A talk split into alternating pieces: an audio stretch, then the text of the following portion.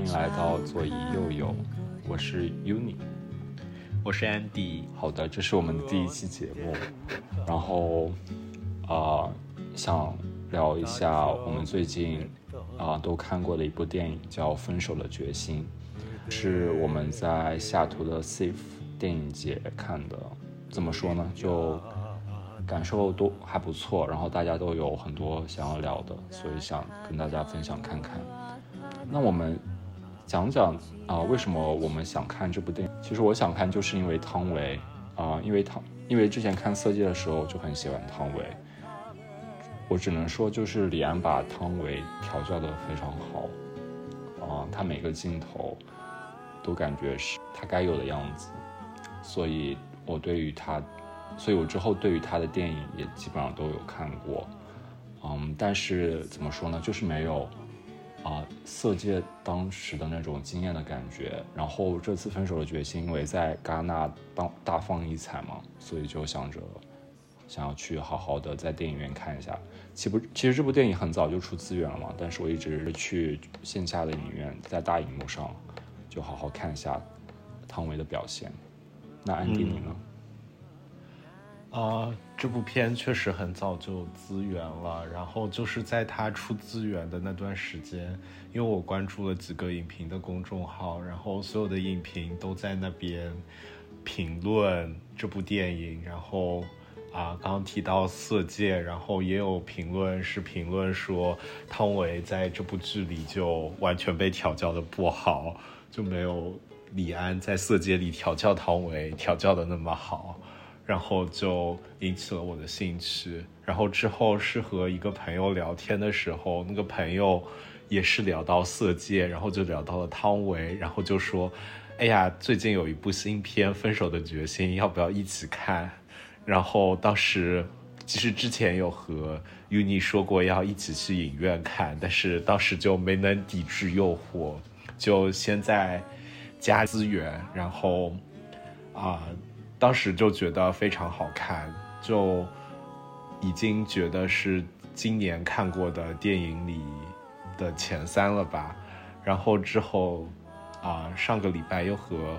Uni 去电影院看了一下，然后观影感受非常不同。电影院里美国人特别多，笑点特别低，全程被看成了一个喜剧片。我在家里看的时候，就是。完完全当做一个剧情片来看，我和我的那个朋友也都没有笑，但不知道为什么美国人从凶杀案开始就开始笑，对，然后看第二遍二刷之后，发现了很多之前没有发现的细节，然后就也更加喜欢这部电影了。嗯嗯，那之后可以好好聊一下。那你对你对这部电影的评就是评价怎么样呢？嗯，评价就像我刚才所所说，就是我觉得是我今年看过的电影里，妈的多元宇宙是不是今年的电影？对对对，啊对，那就是我之前今年看过的电影，我今年看的基本都是今年上映的电影，然后啊，妈的多重宇宙算是我就是今年看的 top one 之前，然后这部上来后，我就有点纠结要把它。放在 top one 还是妈的多元宇宙放在 top one，就是两者呈现了势均力敌的趋势。嗯，那还有第三名是第三名啊，嗯，搏击俱乐部吧。就 OK，那之后有机会可以聊一下。那你呢？我觉得是中上水平吧。就是后面有缺点，我就是我想聊一下，就是它是有不尽如意的地人意的地方啊，但是它也有好的地方，所以就是综合整体的考虑，我感觉就是中上吧。嗯嗯，乌尼对电影还是比较，因为你对电影还是比较苛刻。呃，没有，就是我会，嗯如果我碰到我很喜欢的电影，就算它的它的大众评分不高，我也会。就是给他很高的。下面我们讨讨论一下，就是电影的一些细节吧，或者是我们觉得就是值得讨论的地方。好的电影，它应该是可以用镜头，就不一定需要用台词，而是可以用镜头去推动情节的发展的，包括人物之间的情感。那你觉得就是有哪些镜头有体现出男主爱上女主或者女主爱上男主的那个瞬间？那实在是太多了啊！这样吗？我感觉可以，因因为你刚才说好的电影是用镜头推动的嘛，然后我觉得《分手的决心》做的非常好的一个地方就是这样。嗯，讲几个我比较印象深刻的吧。这个警官海俊监视宋瑞来的过程中，宋瑞来在楼上嘛，他在楼下用望远镜看着宋瑞来，然后刚开始是给出一个望远镜的镜头，就是你会看到屏幕中有啊两坨子圆，你可以看到这是一个望远镜的视角啊，但是看着看着啊镜头就给到了警官和宋瑞来一起在那个房间里，也就是后。就是已经想象他在宋瑞来旁边时候的感受，然后从这个啊，就是从这个镜头的变化来说，就是相当于警官已经逐渐渗入到宋瑞来的生活，并且对他的好奇心啊越来越大啊一个镜头，也代表了警官和宋瑞来的心理距离啊，他对宋瑞来的心理距离在逐渐靠近啊，对，所以像。这样的镜头就有挺多的吧，特别是就是整个影片可以分成啊算两部分吧。第一部分就是啊第一个案件，然后在第一个案件中，啊主要是警官对宋瑞来啊的感情，然后还有比如说啊他们啊在那边吃寿司，吃完寿司后整理的镜头就很像。啊，两个相爱的人在家里就是收拾饭桌，然后最后就配合的非常好，行云流水，就也代表了就是他们俩关系的进步。对，所以我觉得就有挺多的吧。嗯，你觉得有什么让你印象深刻的这样的镜头吗？就是其实有一点之前跟你有讲过，就是。第一面就第一面男主见女主的啊情况是女主要去认她第一任丈夫的尸体嘛，然后那个镜头我觉得特别妙，就是女主她没有没有出现在镜头里面，然后那个镜头完全是给到男主的脸部的反应，然后男主就是明显就愣了一下，就一般来说嗯不会就是。从警官的角度来考虑，就是如果有人来认尸的话，是不太会有愣一下那种感觉。只能说这个呃来的这个人让他有意料之外的地方。然后从现在我的感觉来看，可能就是他觉得呃汤唯饰演的这个角色就是出乎意于意料的美貌，就这一点让他有有所惊讶。我觉得从那个时候开始，他其实就被汤唯所吸引了。然后另外一个点，我就是我想在你刚刚说的，就是他不是通过望远镜的这个镜头，然后想象自己在汤汤唯的身边吗？我觉得有个点很妙的是，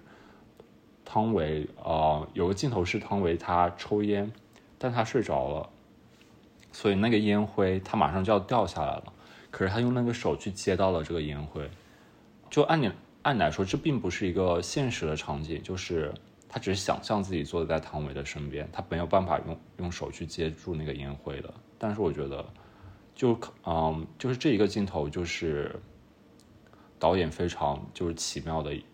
一个灵光乍现吧，就是它使得男主对于女主的这个感觉，或者说呃亲密感，就更一更进一步。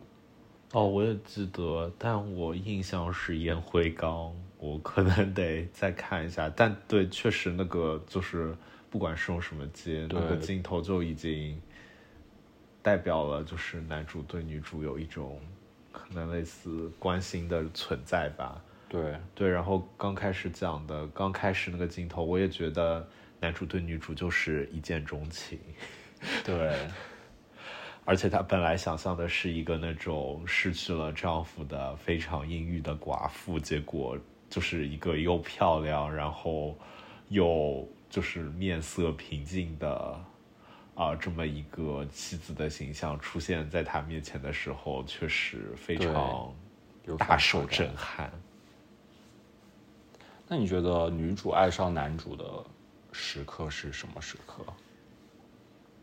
我觉得女主爱上男主的时刻，就因为在影片快接近尾声的时候，啊，女主自己说了，就是啊，也点题了分手的决心啊。她说的大概意思就是，当你决心和我分手的时候，也就是当男主发现女主就是。嗯，第一任杀夫案的幕后凶手的时候，啊，选择离开了女主。但是女主说，就是在你的爱停止的时刻，我的爱就开始了。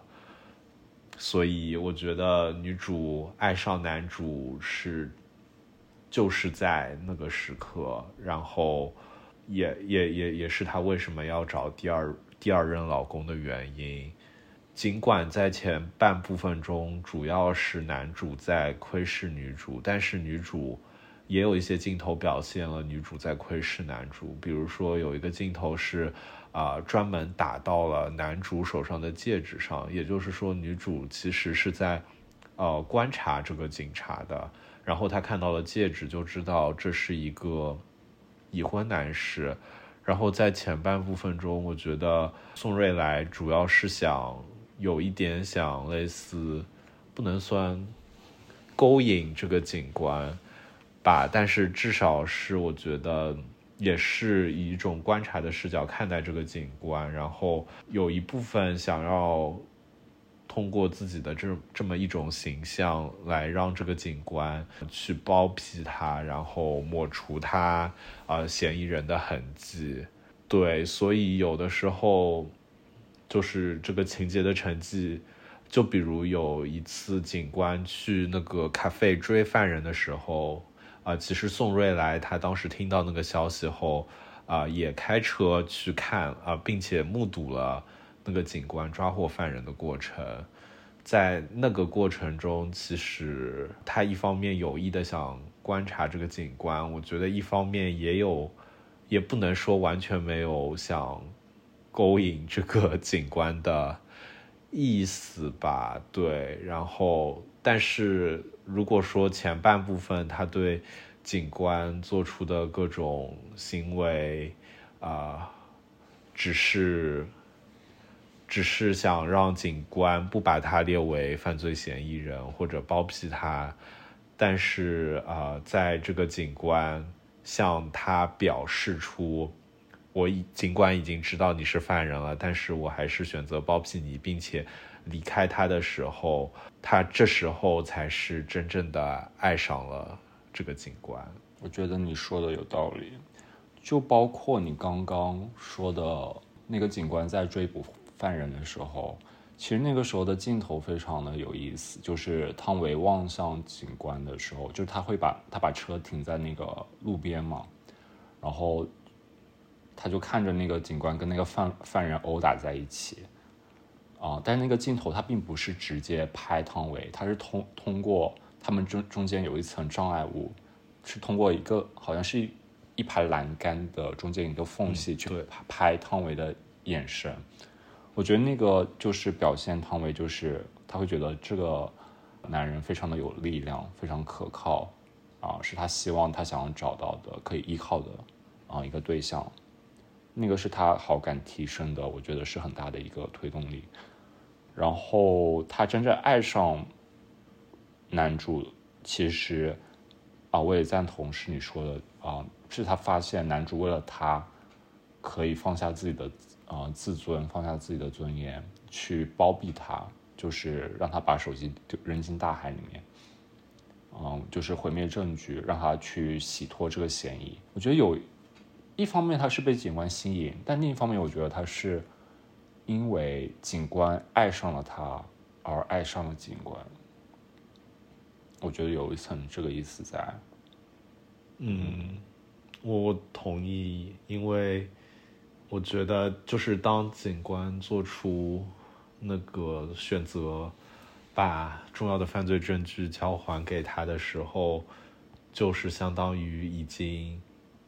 用一种非常明确的行动向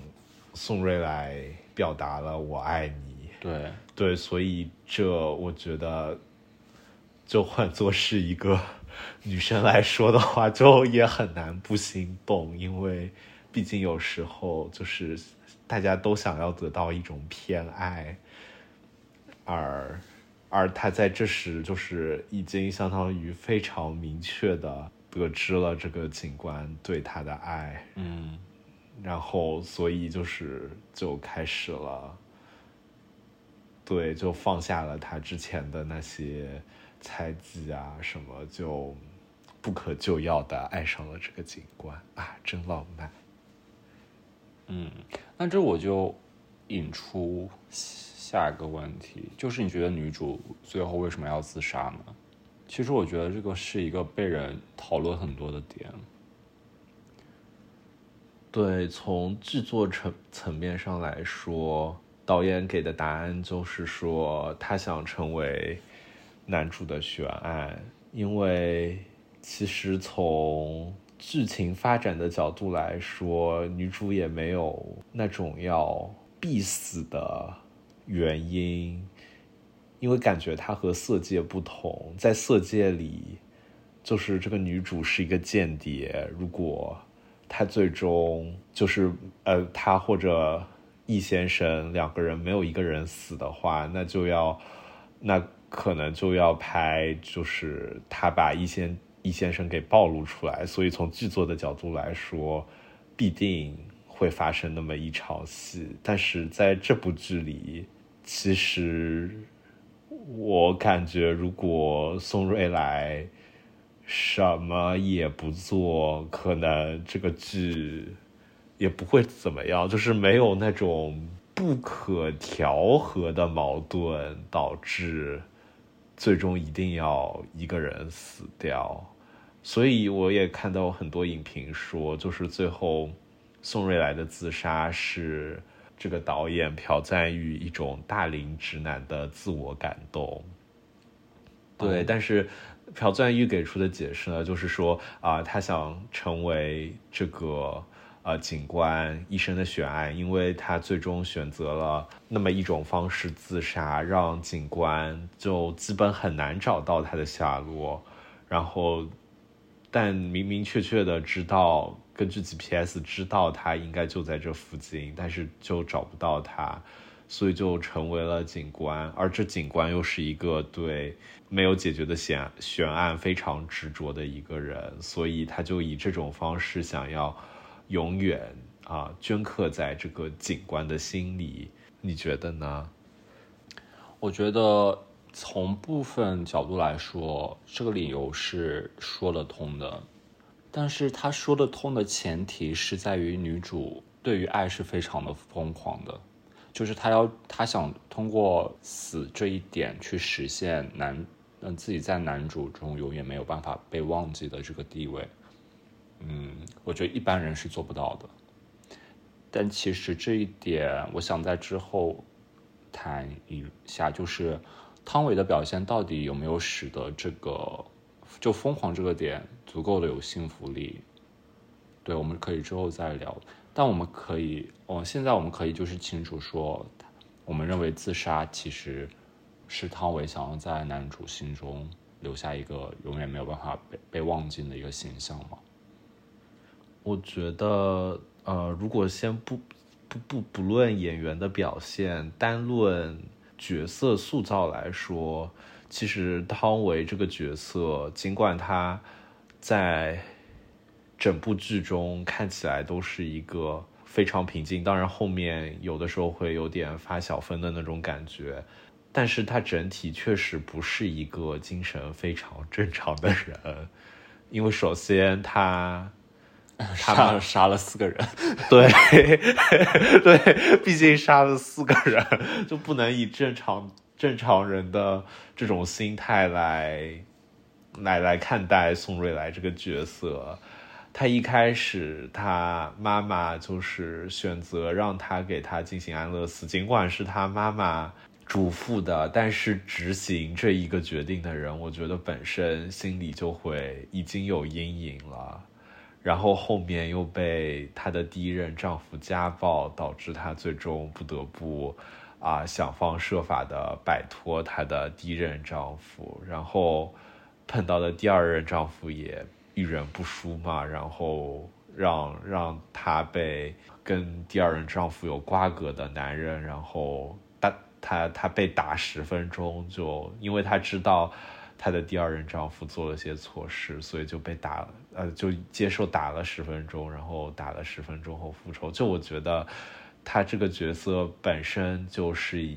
尽管从表面上来看，你没有看到在电影中她有一些发疯的情节，或者特别冲动的情节。但如果你深究一下她做的事情来看，就觉得这个女人不一般，就是脑子脑回路 和正常人是不一样的。然后最终把自己也杀了。嗯，那我觉得这一点我们可以就聊到这儿了。嗯，那关于这个电影，觉得因为你这么喜欢这个电影，我相信就是优点部分肯定有很多可以聊的。你觉得有什么这部电影特别好的地方吗？首先，正如 Uni 所说，一部好的电影是靠镜头来推动故事发展的。然后前面也讲了很多这方面嘛，所以我觉得这部电影的视听语言是很不错的。然后可以再讲另外一些细节，比如说这部电影的结构，就是开始有一个在前半部分开始没读。没多久，有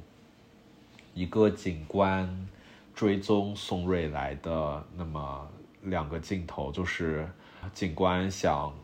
得知宋瑞来的行踪，就一直跟车跟在宋瑞来后面。然后那时的镜头就是一会儿切警官，然后他转弯，然后转弯，因为那个车有嘟嘟类似嘟嘟的声音嘛，然后。呃，又切到宋瑞来，就是宋瑞来转一下弯，嘟嘟一下，然后警官也转一下弯，嘟嘟一下，然后啊，这个在结局那一场，就是最终他要追赶，啊，追赶汤唯的时候，就是也切了同样的镜头，就是宋瑞来在那边开车嘟嘟，然后警官在那边开车突突，可以说是一个，就是首先这个镜头就给的非常好嘛，就是很。直接的表现了就是这种追逐的戏码，然后其次他还做到了一个类似啊首尾呼应的部分，然后我觉得这部电影它尽管是一部讲爱情的电影，但是你会发现它没有从来没有直接呈现过这两个人的，就是那种比如说。裸露的戏码，或者说就是做爱的戏码，但是它在很多地方，就是它是一部色情的电影，因为它经常会展露一些色情的意味。对，就比如说，呃，当宋瑞来有一次在被另外一个警官啊弄，嗯，弄弄坏家里的时候，然后后来这个警啊就是。啊，我们的男主海俊到达的时候，帮他收拾完之后，呃，忘了，反正对，就反正有一场戏，就是男主先是抽下了皮带，就是把皮带解了下来，然后就是正常的人都会以为男主解下皮带来是要干什么事情，对吧？但是。其实男主只是要好像把一个什么装备重新装会他到他的皮带上，然后后来又把那个皮带穿上了。就是他拍了一个这么一个过程，就是尽管你可以解读为他并没有发生任何事情，但是你也可以从另外一种心理层面的角度解读为。就男主已经完成了床上运动的事前和事后，也就是脱下裤子和穿上裤子，所以我觉得就是有一些，就有很多用这种嗯色情，就是淫而不色还是什么，就是色而不淫啊，对，色而不淫的镜头来展现，以及当女。那个男主就是女主帮男主，呃，就是宋瑞来帮海俊那个催眠的时候，就是也有这么一种感觉。就尽管就是并没有发生什么任何肢体上的互动，但是你就会感觉到这个镜头是有一些色情的成分在的。然后我本人又是非常喜欢这种就是隐晦的。嗯，就不能叫淫秽，就是就是都在做赛的，不在做正戏的电影。哦，对，其实我觉得你并没有过度解读，因为呃，戏皮带那一场，我记得电影院中大家都笑死了，就是感觉大部分人都 get 到了那个戏，就是大家都以为是本来要干什么，但其实就导演故意就是弄了一个这种就是 trick。感觉是他的直男趣味。其实后面还有一个，就是他被那个甲鱼咬咬到手指头的那个。其实我感觉是有在有一点性暗示在，有点在暗示啊，他那方面其实有点不行了。然后，所以也有有可能，这是为什么他们并没有发生一些实际的活动。对，其实也在暗示他们的婚姻生活，就是性生活方面不太和谐。OK，对啊，还有吗？然后还有一点就是，我觉得它是一个非常现代的电影。怎么说呢？就是我看老电影会有一种隔阂感，就并不是说他们讲的这个故事不好，但是啊，因为毕竟是老老式的背景和老式的方式，就总觉得不能代入。所以这是我为什么比较喜欢看，呃，就新的电影。然后因为他的生活，呃，时代背景、生活方式都和我们现代人比较像，但是有一些新的电影，他也并没有把那些非常最新的人们的生活方式都放在电影里，或者说里面。人说话的方式，你会觉得，哎，好像还是和二三十年年前一样。但是我觉得这部电影就，太有意的呈现了一些现代的科技，就比如说，他用手机，然后用短信，然后有一场戏就是海俊的警官晚上睡不着觉，然后就是跟宋瑞来给宋瑞来发短信，问他什么在干嘛之类的，然后就我觉得就非常。能带入到自己现在的就是就是跟暧昧对象啊，没有没有，这个有过度解读之 OK OK，对，就对，然后对，就这场戏嘛，对，然后他们，而且他们最重要的很多证据都是用手机啊，不是，都是用手表录音的方式。来呈现的，然后就是我看完电影都觉得，如果这部电影可以有那种赞助商植入的话，就是 Apple Watch，我我我我都觉得这部电影就是给 Apple Watch 做了一个广告，尽管它根本没有就是想要呈现 Apple Watch，但是我觉得，假设我是一个没有 Apple Watch 的人，我看了这部电影就还还好想买一个 Watch，然后天天在那边，比如说看着我的室友。呃，uni，然后在那边旁边记录他在干什么，感觉就很浪漫。其实有一个你说起这个有一个点，我觉得是导演很妙的一个点，他警官破破就是获得关键线索的，就是靠那个手机的后台的应用。嗯，就是他不是女主去照顾那个啊一个养老院的一个老人嘛，然后他给那个老人买了一个跟自己一模一样的手机。然后去杀她前任的丈夫的时候，啊，为了制造不在场证明，把自己的手机跟老人的手机给调换了嘛。然后那个警官在就是在替女主照顾老人的过程中，去杀后台程序的时候，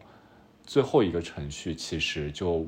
暴露了，就就是因为那老人不能行动嘛，但是他发现那个。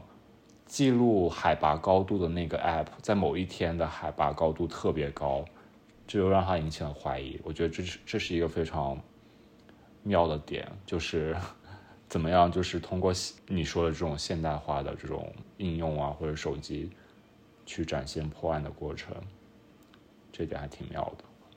对，就是作为一个侦探片来看的话，我觉得它整个。就是这所谓的侦探前半部分的侦探悬疑部分，也是就是那种比较现代性的，并不是什么把大家困在一个庄园里呀，然后就是做一些感觉一百年前会发生的侦探故事。所以我就非常对，就是我觉得你既然是一个当今这个年代的导演，你就要拍一些。当今这些就是外在的那些东西在里面，因为故事的内核可能千百年来都不变，但是你至少呈现的方式要让这一代人懂，所以我觉得这一点朴赞玉就做得很好，嗯，也就是为什么戛纳也颁给了他最佳导演奖，我觉得受之不，啊，受之无愧。我挺喜欢暴风山庄这种模式的，其实就是一群人围在一起，就是在同一个地方。哦，真的不行！我看阿加莎·克里斯蒂就有点看不下去。OK，这个可以之后再讨论。还有别的吗？还有一个就是呃，关于这部电影里呃山海形象的塑造，就是这是在很早就点题点出来的，也就是当汤唯他用中文说出了那句呃关键句“仁者要山”。仁者乐山还是 仁者 要山啊？仁者要山，智者都是药吗？还是一个是乐，一个是药？药哦，通药乐通药。OK，那就仁者要山，智者要水。然后啊啊，我不是仁者，我更爱水。然后就在这个句子里，一方面就是它其实是后面的一个隐喻，这边先不谈。然后啊，另外一方面就塑造了汤唯本身水的角色和啊这个。啊，景观山的形象，然后，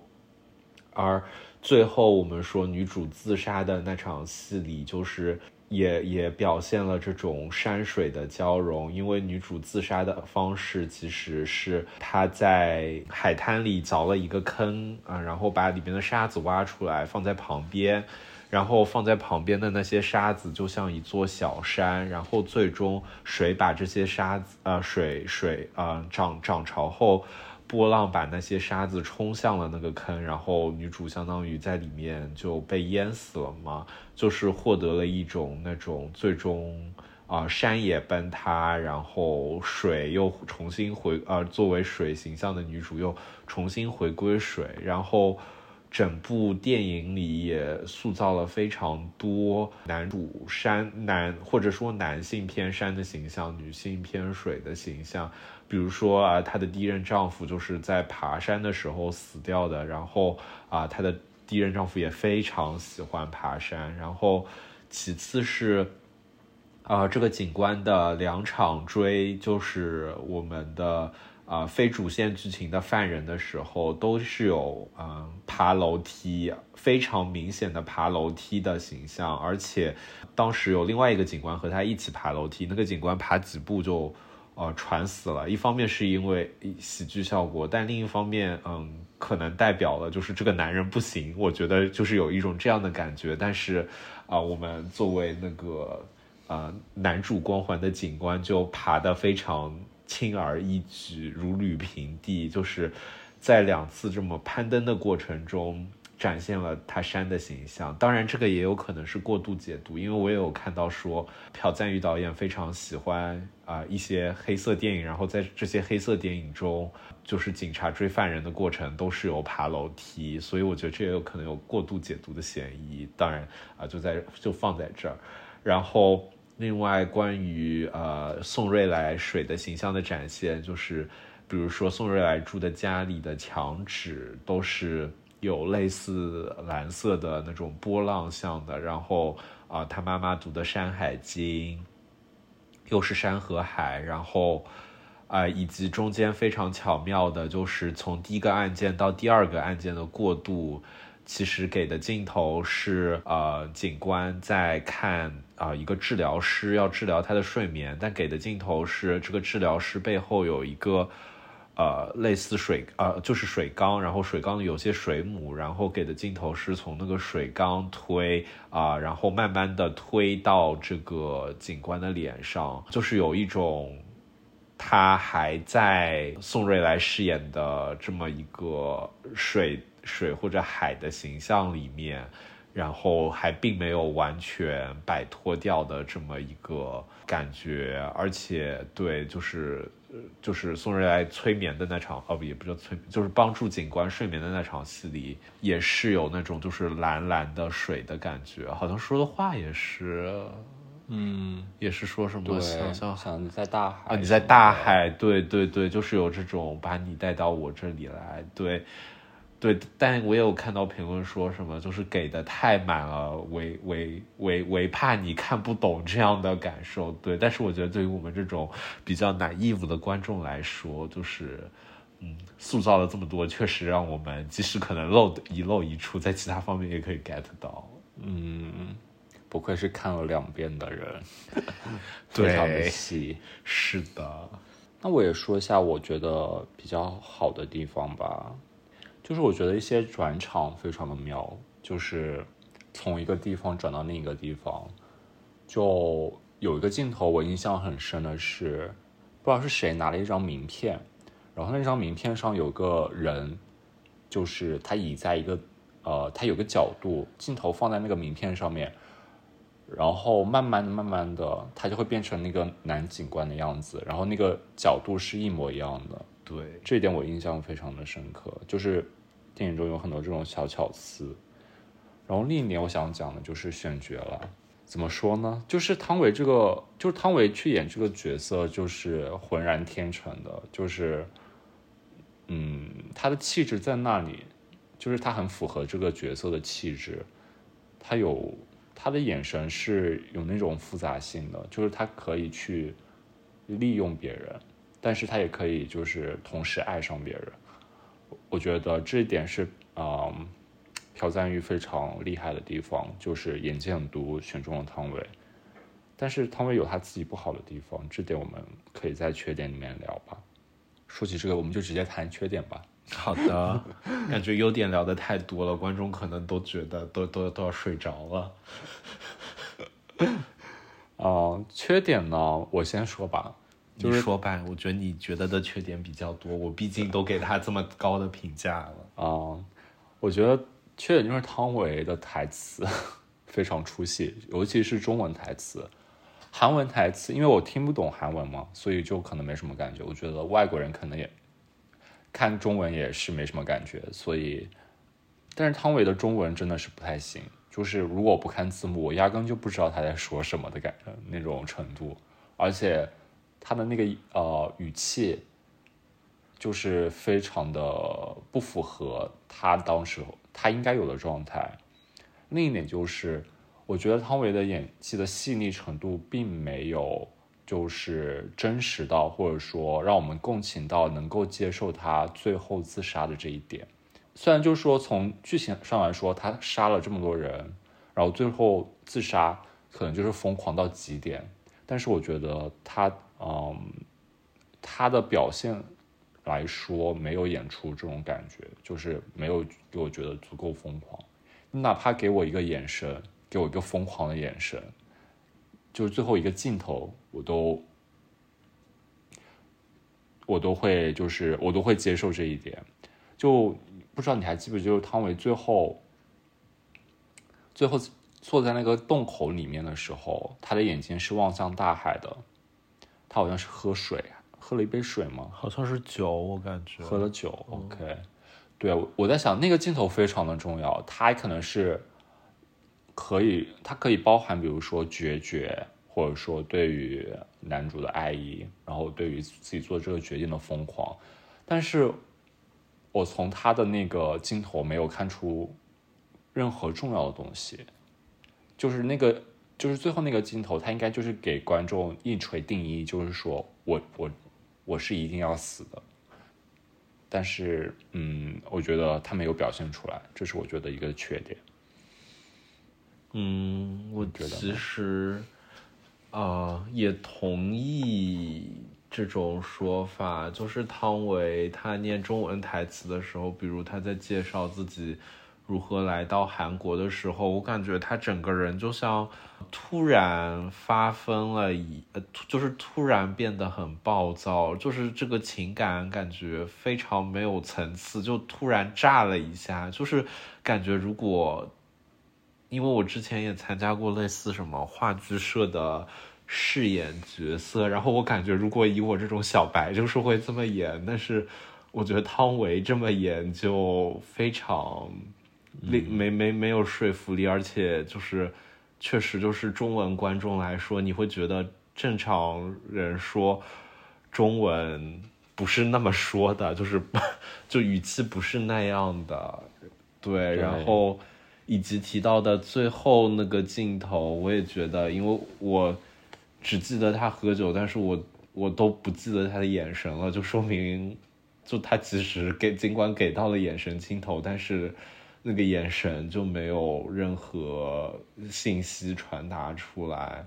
就我觉得他的演法可能前半部分抛弃他的中文台词来说，演那么一个。啊，神秘的女人，我觉得是成立的，因为感觉她本身就是那种比较内敛，但是到了后半部分，她要呈现，可能要呈现他更多的那种疯狂一面，来为最后的自杀做铺垫的时候，我觉得他就还还是那还是比较偏内敛吧，所以我觉得。可能就是为什么我们说，就最后结局的那个点，其实不能嗨到吧？大家，就我尽管理智上接受这个结局，但是我确实也没有那种很深层次的感动到。嗯嗯，我觉得汤唯能在韩国拿这么影拿这么多影后的原因是朴赞玉懂韩文，所以他的韩文台词他可以。就是一句一句的调，但是朴赞玉不懂中文，所以就是他不知道中说中文台词说出来应该是什么样的语气，所以可能就没有精心的调过。朴赞玉应该邀请你去调教一下汤唯，什么？他应该去请教一下李安。OK。以后就朴赞玉、李安，大家一起拍一部电影吧。汤唯拿奥斯卡影后吧，戛纳影后就是汤唯了。对，就是全斩获。天呐，现在非常期待朴赞玉与李安合作，不知道会碰撞出怎样的火花。嗯，他们他们认识吗？应该认识吧。想必至少是互相久仰大名。嗯，还有什么缺点吗？我也没有什么。因为它毕竟在我这里也是中上电影嘛，没有没有太多缺点。其实我觉得，就可能就是稍微演技的问题。那接下来我们谈一下，就是一些其他的部分吧。其实啊，朴赞玉本身就是有说过，这部电影是受到嗯之前的一些电影啊或者歌的影响。就比如他有提到过一部电影叫《相见恨晚》，其实这一部是。嗯，上世纪四五十年代的电影，它也获得了金棕榈。其实讲的是，我大概看了一下，就是讲的是婚外情的故事，但最终是一个 bad ending，就是他们也没有在一起，就是男方好像去了非洲还是什么什么地方。然后，嗯，他也提到了 mist，就是电影中出现很多次的这个迷雾这首歌，还有一部韩国的电影叫《雾津》，感觉他想给我们展现的。故事就是一个在迷雾当中的啊婚外情的侦探和女受害人的风流韵事。对，就是在你看来，你觉得他有有一些什么其他电影的影子吗？或者说有时候有什么相似的地方吗？啊，我是之前看到一篇影评提到了希区柯克的《迷魂记》，然后。就类似比较一下两部电影，然后我就去专看了一下希区柯克的《迷魂记》，然后 Plus 之前看到过采访说，啊，朴赞玉就是受看了希区柯克的《迷魂记》后才决定当导演的，因为他之前学的是哲学专专业，所以啊，然后看了《迷魂记》之后，确实感受到有挺多相像的地方，其实。因为迷魂剧它的剧情简单介绍来说，也是啊一个警官被要求去调查啊他一位老同学的妻子，然后在调查这位妻子的过程中，啊他也是啊无可救药的爱上，哎，也不能叫无可救药，就是爱上疯狂的爱上了这个妻子，尽管就是这个妻子明明是有夫之妇嘛，对，然后，但是呢，突然有一次，他的妻子因为本来就是被调查的那个妻子就有一些神经错乱的症状，然后就啊跳楼自杀了。但是呢，之后他又在路上见到了一个，嗯，和那个妻子长得非常像的女生，然后就又上去搭讪，然后之后其实呢，发现就是原来这整个都是一场阴谋，就是其实那个老同学的妻子是他找一个人扮演的。然后那个人扮演的目的就是为了最后营造出他啊妻子自杀的假象，实际是啊在那个自杀的那个跳楼的过程中，这个警官看到的是被那个丈夫推下去的真实的妻子，而那个假的妻子嘛，就相当于扮演的那个妻子就是只到了楼顶，但是并没有跳下去。对，所以然后这个老警官其实遇到的是，啊，后来在街上遇到的是，就是相当于已经完成任务的那个女生，但是这个女生在被这个警官看护的过程中也爱上了这个警官，所以后来他就在和这个警官的周旋过程中，哦，也不是周旋，就是遇到这个警官后。对对，这个警官说 yes，也暴露了这个阴谋。然后结局是，最终警警官发现这在钟楼上发现这一切是个阴谋的那一刻，突然有一个，嗯，那种就是管教教堂的那种奶妈过来，然后啊，这个女的被吓了，然后啊就跌下了钟楼。对。就是从结构上来说是非常像的，因为都是前半部分是啊一个警官看护一个呃神秘的女子，然后这个女子有着非常多神奇的故事，然后吸引住了这个警官，然后后半段是这个女子反倒对。啊，就是在这种看护的过程中，啊，这个女子反倒对这个警官产生了呃一种爱意，并且最终这个女子都死亡。当然，希区柯克在那部电影的结尾的时候是啊，通过那个女子的死亡，讲述的是一种，因为这个女的最终就失去了理智，就是那个警官让她穿之前那个妻子的。啊，打扮的衣服他都穿，就相当于完全已经失去自我了嘛。但是在《分手的决心》里，啊，这个女主更像是获得了一种自己的主体性。就尽管说她也算是个恋爱脑，最终的那个场悬案也是为了啊留在这个警官的心里，但是她所有的那些行为都是她自发产生的，所以从某种程度上来说，也是一种。反抗吧，对，嗯，对。然后在我第一遍看完《迷魂记》后，因为我当时对《分手的决心》剧情记得也不那么详细了，所以就觉得好像啊。然后我就觉得，哎呀，这个《分手的决心》不过是呃《迷魂记》的翻版。然后结果第二次又去电影院看了一遍，就是。就是很多细节被挖掘后，又发觉真相，就是他又重新回归到了我的年年度 top one 之真里。对，所以其实他们是有相似的地方，但是也有不一样的地方。然后你是会觉得《分手决心》他表达的观念会更现代一点吗？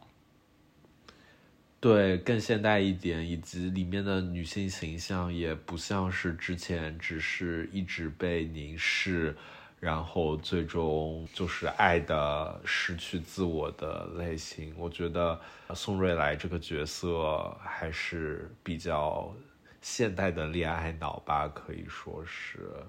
嗯，可以有意思，我可以去聊，啊，我可以聊一下《小姐》这部电影，因为导演之前的电影我只看过《小姐》，快聊快聊，很期待，就是老男孩什么的这种很经典的我都没看过。小姐的话，我可能想聊的就是金敏喜，就是他们的选角，我觉得朴赞玉的选角，她的女主都是有一种怎么说，就是两面性在的，就是是就是她是一个复杂的矛盾体。就金敏喜给我的感觉就是，她可以很纯真，但是她也很可以很欲，就是纯欲的感觉。就她在那，就是他看着你的时候，他其实是两种感觉都有的，你想怎么看都可以。但是汤唯呢，她也是有那种复杂性，但她的复杂性就是，她可以很很恶毒，就是她，但是她也可以很爱你。就是嗯，他可以一面利用你，但是他却他，但是他另一方面又是在爱着你。其实我怎么说？我觉得汤唯在《色戒》和这部电影里面都是有有种他们角色是有一定的相似性的，就是最后都是为了对方而死嘛。然后前期都是感觉想想要利用对方。我觉得这也是朴赞玉可能是想嗯找汤唯演。这个角色的原因嘛，那么说起汤唯呢，我我们可以说一下，就是对他的期待吧。因为毕竟，我感觉就是近年来说，华语电影就是在三大电影节稍微有一点点示威吧。就是今年的戛纳就基本上没有华语电影的身影了，就汤唯可能是唯一一个上红毯的中国人吧。对，这样吗？是的，我短片也没有吗？哦，短片有，但是长片主竞赛这种就是，嗯，没有任何没有一部华语片。是是，之前其实还是什么贾樟柯啊这种毕赣啊，就都还是偶尔会有的，就是就每年也都会有一部吧，但现在就是越来越感觉，就感觉韩国电影非常的声势壮大，然后。华语电影又是逐渐失位的感觉，那你对唐唯之后有什么期待吗？我吗？我我我我我对汤唯并没有什么期待，我你不爱汤唯是不是？对，我觉得我还好哎，就是因为之前邀我看的那个朋友也是汤唯粉，他看了他他汤唯的什么晚秋啊，北京遇上西雅图。还有什么？对，反正就是汤唯的各种片他都看了。然后，我我个人感觉好像，就是我觉得汤唯确实在电影里是一个就是气质非常特别的演员，但是不是那种我非常就不是非常喜欢的类型。就不是说不喜欢，但是就是没有到。那种我会非我因为他去看他很多电影，但我感觉你对汤唯有很多期待，那就讲讲你对汤唯的期待吧。